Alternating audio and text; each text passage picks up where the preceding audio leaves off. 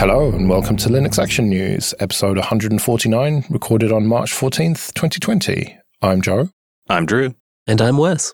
Yeah, while Chris is driving his house across the country, I thought, do I want to do this with Wes or Drew? And I thought, why not both? So thank you both for joining me. It's much appreciated. You're very welcome. Double the fun. So let's start with Firefox 74, which has been released. Yeah, and while it seems like it's a pretty boring release on the outside, there actually is a lot going on on the inside that really does need to be discussed. The biggest change to my eye is the removal of TLS 1.0 and 1.1, which has been announced since October 2018 and is finally happening in modern browsers. Yeah, they say on the Mozilla Hacks blog, you'll need to make sure your web server supports TLS 1.2 or 1.3 going forward.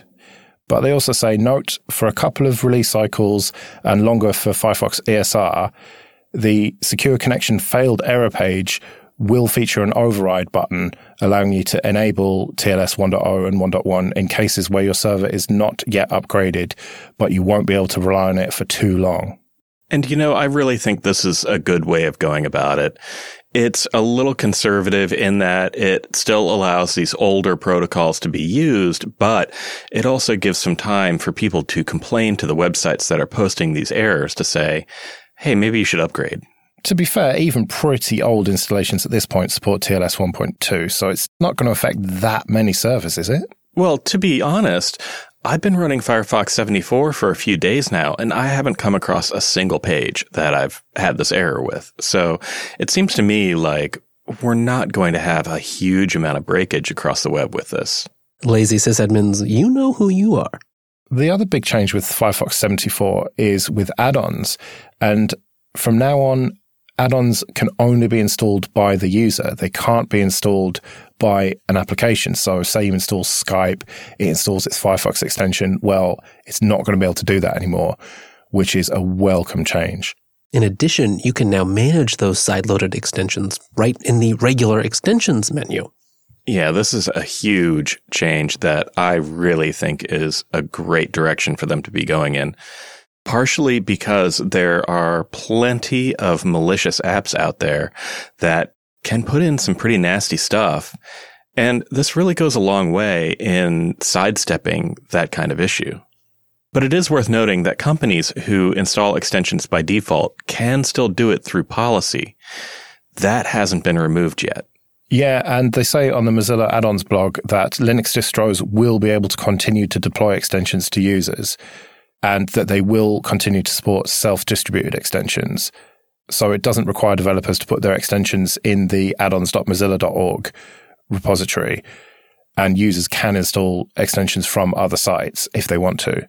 So it's not like they're completely locking it down, they're just tightening things up a bit. I've been impressed with that approach from Mozilla for a while, including with their response to DNS over HTTPS, where they're trying to make some changes that really respect the privacy of individual users, but they're clearly also thinking about these large enterprise deployment scenarios. But come on, we've really buried the lead here. The main new feature is that they've now made it easy to import your bookmarks and history from Microsoft Edge. That's uh, a browser I still have yet to try out, but hey, at least they're keeping up with the times. Yeah, I mean, I was kind of joking, but then there are potentially quite a lot of Edge users. And yeah, it is Firefox keeping up with the times. So yeah, well done. And Edge is due to arrive on Linux sometime soon. Yeah, I'm really looking forward to trying it. Hmm. I got it running in Wine when it was Windows only, and it worked all right. I mean, it, it's just like Chromium, you know? Yeah. And as we've talked about before on the show, who do you trust more, Microsoft or Google? It's kind of a coin toss at this point, I think. Another little addition for the Firefox here before we leave this topic is that they've made some changes to their Facebook container. You can actually now add exceptions for specific sites that you want to be able to connect to your Facebook instance, which I actually got to use just last night while ordering a pizza. Oh, now you're making me hungry, Drew. Presumably, while you were eating your pizza, you were checking out GNOME 3.36 then.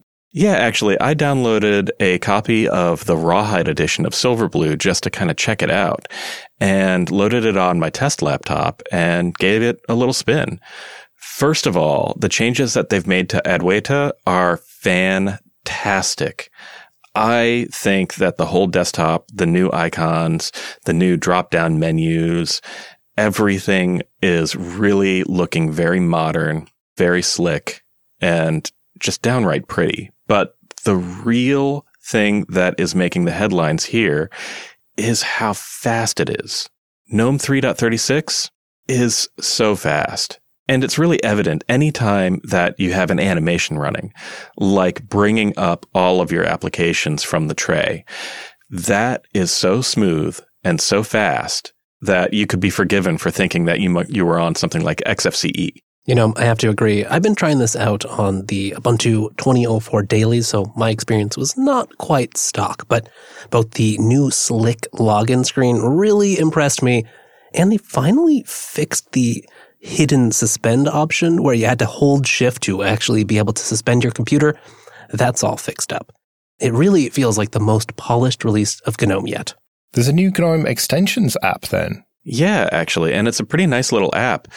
And it's really making it harder for me to justify installing the GNOME Tweaks application because one of the biggest reasons to do that was to manage your extensions. Well, with this new extensions app having been blessed by the GNOME developers, you no longer even really need to do that. Not that I use very many extensions anyways, but it is nice to have them all in one place. Though I do wonder why they didn't just integrate that in the settings panel. One change I did appreciate in settings is that the privacy section now lists applications that have been granted permission to access things like location services, your camera, and microphone. Access can be revoked on a per app basis, which is nice to see, especially when we're already used to things like this from mobile devices. Yeah, that is very nice to see. And Joey over at OMG Ubuntu has done a nice write up for this release, which we'll link to in the show notes, which is at linuxactionnews.com slash 149. Now, it's a shame Chris isn't here because we could have our own version of Rustwatch.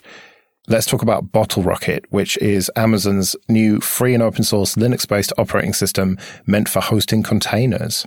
Yeah, they finally got with the times and tried to build a simpler operating system and one that comes with a single step update mechanism, which is similar to technology we've seen in things like Project Atomic and CoreOS. Yeah, on the GitHub page, it says rather than a package manager that updates individual pieces of software, Bottlerocket downloads a full file system image and reboots into it. It can automatically roll back if boot failures occur, and workload failures can trigger manual rollbacks. This really does feel a lot like CoreOS and what used to be Project Atomic, and now that those two have merged, you know, Container OS from Red Hat, but with some interesting tricks that I'm kind of intrigued to see how they work in practice. It does seem like this competition space is getting a little warmer than I expected it to be. I was a little put off at first, I'll admit, because a lot of the default configuration is very Amazon specific. I mean, it is an Amazon project after all. But in their charter, they stress Bottlerocket is open because the best OS can only be built through collaboration. It's not a Kubernetes distro, nor an Amazon distro. Yeah, it is MIT licensed, but I do wonder how much this will be used outside of Amazon services. Yeah, as an example of that, Bottlerocket does not come with an SSH server in the image. It does have a control container sitting outside that, but right now the only one that exists is integrated with AWS SSM management. But you can run your own control or admin container, and that can be where the SSH server is running. Yeah, it is nice to see that they've thought of some of these things and they've really tried to make Bottlerocket simple so that if other cloud providers or open source organizations try to adopt it, it's ready to go. Now, one nice thing for people who are running this on AWS is Amazon is providing three years of support for any of the Bottlerocket builds that they provide, which I think is a pretty nice offering. Really, my main takeaway is everyone seems to be recognizing that containers are basically the default way to build and ship applications, and you want a minimal OS that's focused on running them. Well, a hugely popular technology for those containers is Docker, but Docker, the company, have struggled historically to make any money, but they've come out this week with a new plan. And this comes hot off the heels of Docker shedding its enterprise division over to Mirantis. So this is them trying to improve the Docker tooling and improve Docker Hub to become sort of a one-stop shop to keep things moving quickly from you developing it on your local workstation and then putting it in the cloud. Well, at the time of that sale to Mirantis, they talked about how they wanted to focus on the developer. And it was almost like Steve Ballmer style developers, developers, developers. And they haven't really fully outlined their plan. This is more of a kind of sketch of a plan, I think, of how they're going to do that. Interestingly, they actually have published their roadmap for the first time, and it's over on GitHub and publicly accessible. It's just a little Kanban board, but it shows you what they're focusing on, which I think is a good step. Speaking of GitHub, this whole thing kind of reminds me of Microsoft's play buying GitHub. I think Docker really wants to be a go-to tool at dev time. And, you know, selling off the enterprise business to Mirantis is maybe a recognition that, oh, that whole operational thing, we kind of lost that game. Everyone's already using Kubernetes or a number of other options and Swarm, it never really took off. But the best part about Docker has always been how easy it is to onboard people and get developers building containers. Yeah, Justin Graham, writing on the Docker blog this week, asked the question, how are they going to do this? And he answered it by saying, by focusing on the developer experience through Docker Desktop, partnering with the ecosystem and making Docker Hub the nexus for all integrations, configuration, and management of the application components which constitute your apps and microservices. And he also said, we will expand Docker Hub to help you manage all the application components you generate as part of development and deployment. So yeah, the plan is to offer a monthly software as a service subscription model that will take everything from code all the way up to deployment in the cloud. I liked the focus on the CLI. He went on to write, we also want you to be able to access and interact with services upstream, things like registry, continuous integration, and deployment without having to leave the CLI. Although I think that really means without having to stop using the Docker CLI. Well, with them also trying to make Docker Hub, quote, the central point for the ecosystem of tools to partner with us in delivering you a great experience. That makes sense. They want you to be within their ecosystem as much as possible. And I think the Docker CLI and the Docker Hub aspects are probably going to be a big part of this play. They want to try to have you publishing to their platform directly from their platform as easily as possible. It all sounds nice in theory, but I do wonder how successful this will be when there is plenty of competition in this space. I suppose Docker is a big name, but to what extent are they going to be able to monetize it? They're certainly going to have a go, but I suppose we'll see. Once you've got a bunch of containers up and running, you're going to want to host them somewhere. And it looks like VMware wants to be the company to do that for you.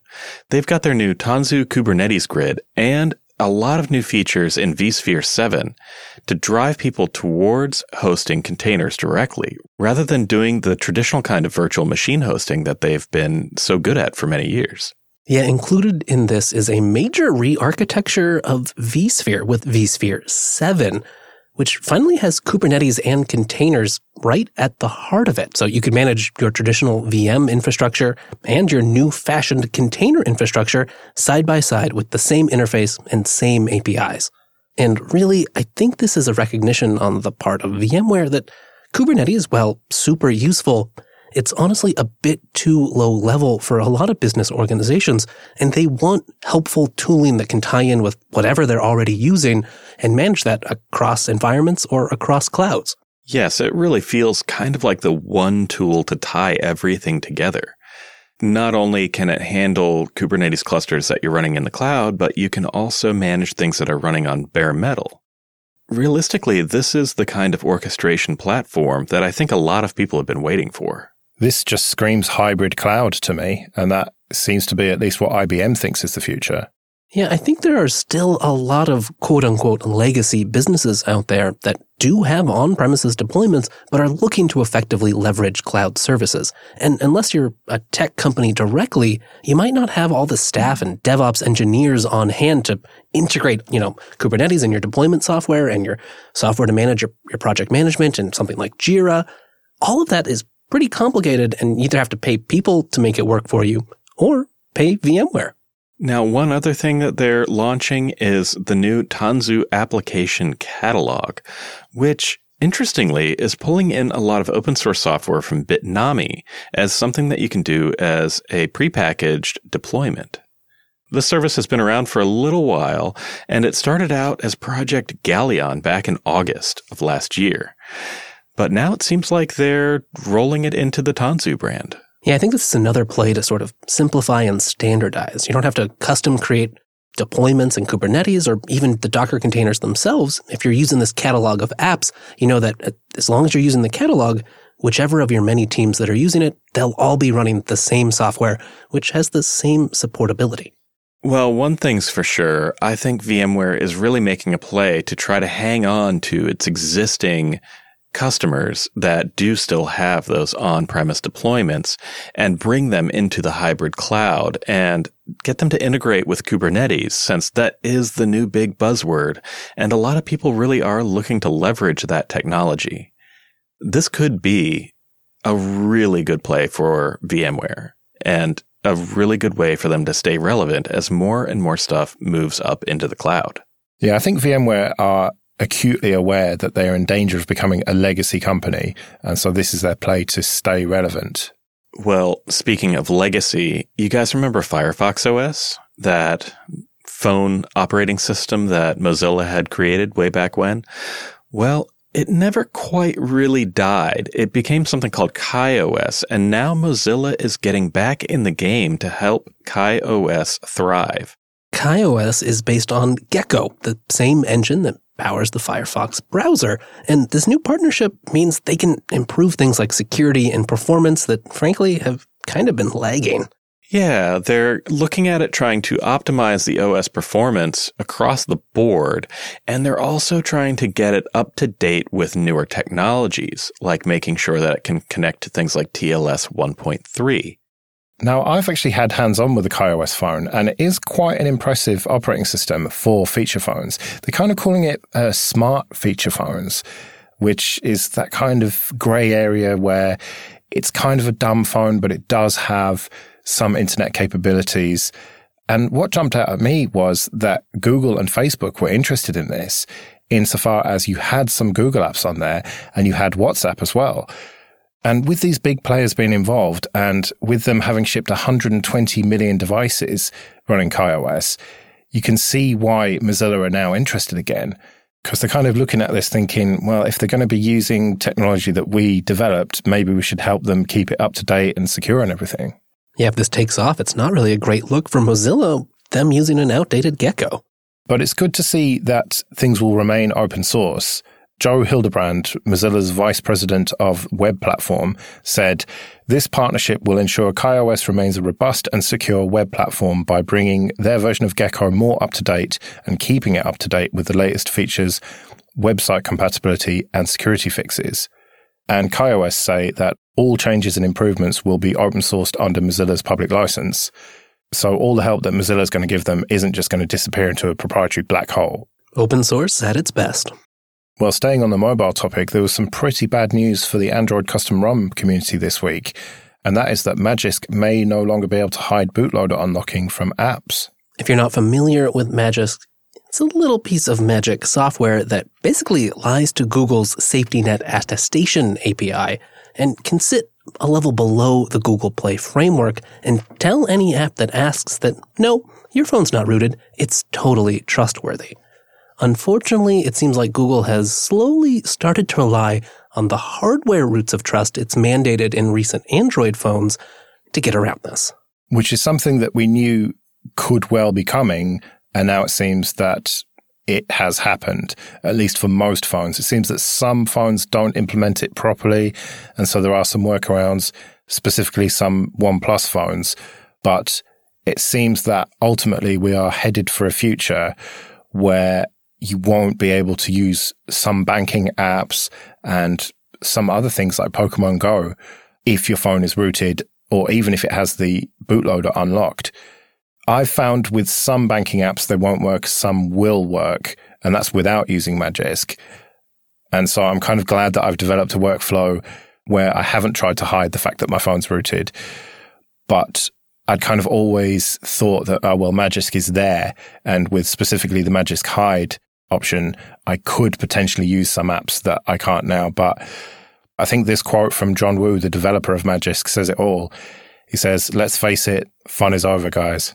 Yeah. And what this really means for regular people out there is that some apps which do check this will fail to work. Things like banking apps and possibly even some things like mobile device management that companies use, which anybody who works for a company that has a bring your own device policy might suddenly get flagged as an unsafe employee, which can create some friction with the employer and may require them to essentially unroot their device and go back to using regular old Android releases, which is never really what you want.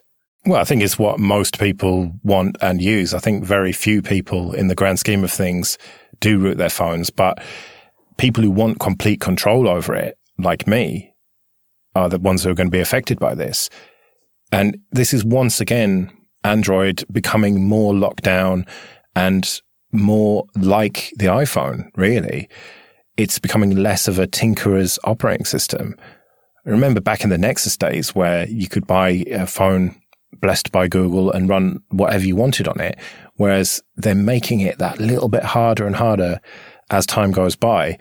And I don't think it's them deliberately doing that. I think it's them making Android more secure and sort of just not really caring about the custom ROM community. It's not them trying to make it difficult. It's just them not trying to make it easy. Right. I mean, when you live in a world and have to compete against iOS, what else are you going to do? You already have the hardware chips. I'm sure application developers are out there asking, why aren't you using them? John Wu seems pretty disheartened by this and even put up a Twitter poll asking if people were still willing to use Magisk. And it was 84% yes, because Magisk is not just about hiding root and uh, hiding the fact that you've got an unlocked bootloader. It has a lot more features and root in of itself is useful. So it's good to see the community encouraging him to continue development. It does look like Magisk Hide will be disabled by default now because it's pretty much pointless, but it is still an option. So you can try it at least. Maybe it will work on your phone. Well, WSLConf has been in the news this week, going on as a virtualized conference amid the COVID-19 outbreak. And one of the big things that's come up is how Linux kernel updates are going to work in WSL2. Yeah, WSL2 will soon be officially available as part of Windows 10 version 2004. But as part of that change, Microsoft has decided to remove the Linux kernel from being integrated into the underlying Windows operating system and instead deliver it using Windows Update. So hang on. Are you telling me that I'll be able to get kernel updates, Linux kernel updates for the Windows subsystem for Linux 2 through Windows Update? That is just absurd. You know, I was of two minds on this, Joe. The first, and probably because I'll admit I did attend WSL Conf, was, oh yeah, you know, that, that, that makes sense. They've already got this update infrastructure. Why not ship it that way? But then I remembered, this is Windows. Yeah, this is Microsoft distributing Linux kernels via Windows Update. And it's absurd for two reasons. One, just the sheer fact that we've just come this far now that Microsoft are so invested in Linux that they are distributing kernels via Windows Update. And the other is that there are just better ways to update a Linux kernel. It's something that we've had cracked for quite some time on our side, haven't we? I wonder if part of the change here is because of the legacy of the Windows subsystem for Linux. You know, in version 1, they weren't shipping a kernel, they were actually relying on a translation layer in Windows itself. And I think that meant that the distributions that were targeting the subsystem for Linux didn't concern themselves with the kernel at all. It was it was all userland. Maybe this is a play to sort of keep that in shape. There's also an argument to be made that isn't the Windows update mechanism kind of a package manager? Well, I suppose so, but surely it would make more sense to update the kernel within the VM. It's all a Hyper-V VM these days, so there's not really any reason why you couldn't just use the Linux distros package manager to update it, is there? I think the main reason is that, as far as I know, these are all running Microsoft compiled kernels. So that might mean more integration with those various distros build systems, where here, Microsoft's got it all in their control. Well, that and the idea, I believe, is for these WSL2 running VMs to have deep hooks into the host. So in that sense, it does kind of make sense to have the guest really rely on what the host is providing as far as the kernel, just to avoid having some other kernel slip in that's not going to talk correctly. It all just seems too bizarre to me. The fact that you can run a proper Linux kernel, or at least something close to it in Windows, I don't think I'll ever get over that. But we'll keep watching how that develops and how everything else does in the Linux and open source world. And you can go to linuxactionnews.com slash subscribe for all the ways to get new episodes. And the linuxactionnews.com slash contact for ways to get in touch. We'll be back next Monday with our weekly take on the latest Linux and open source news. I'm at Joe Ressington. I'm at Drew of Doom. And I'm at Wes Payne. See you later.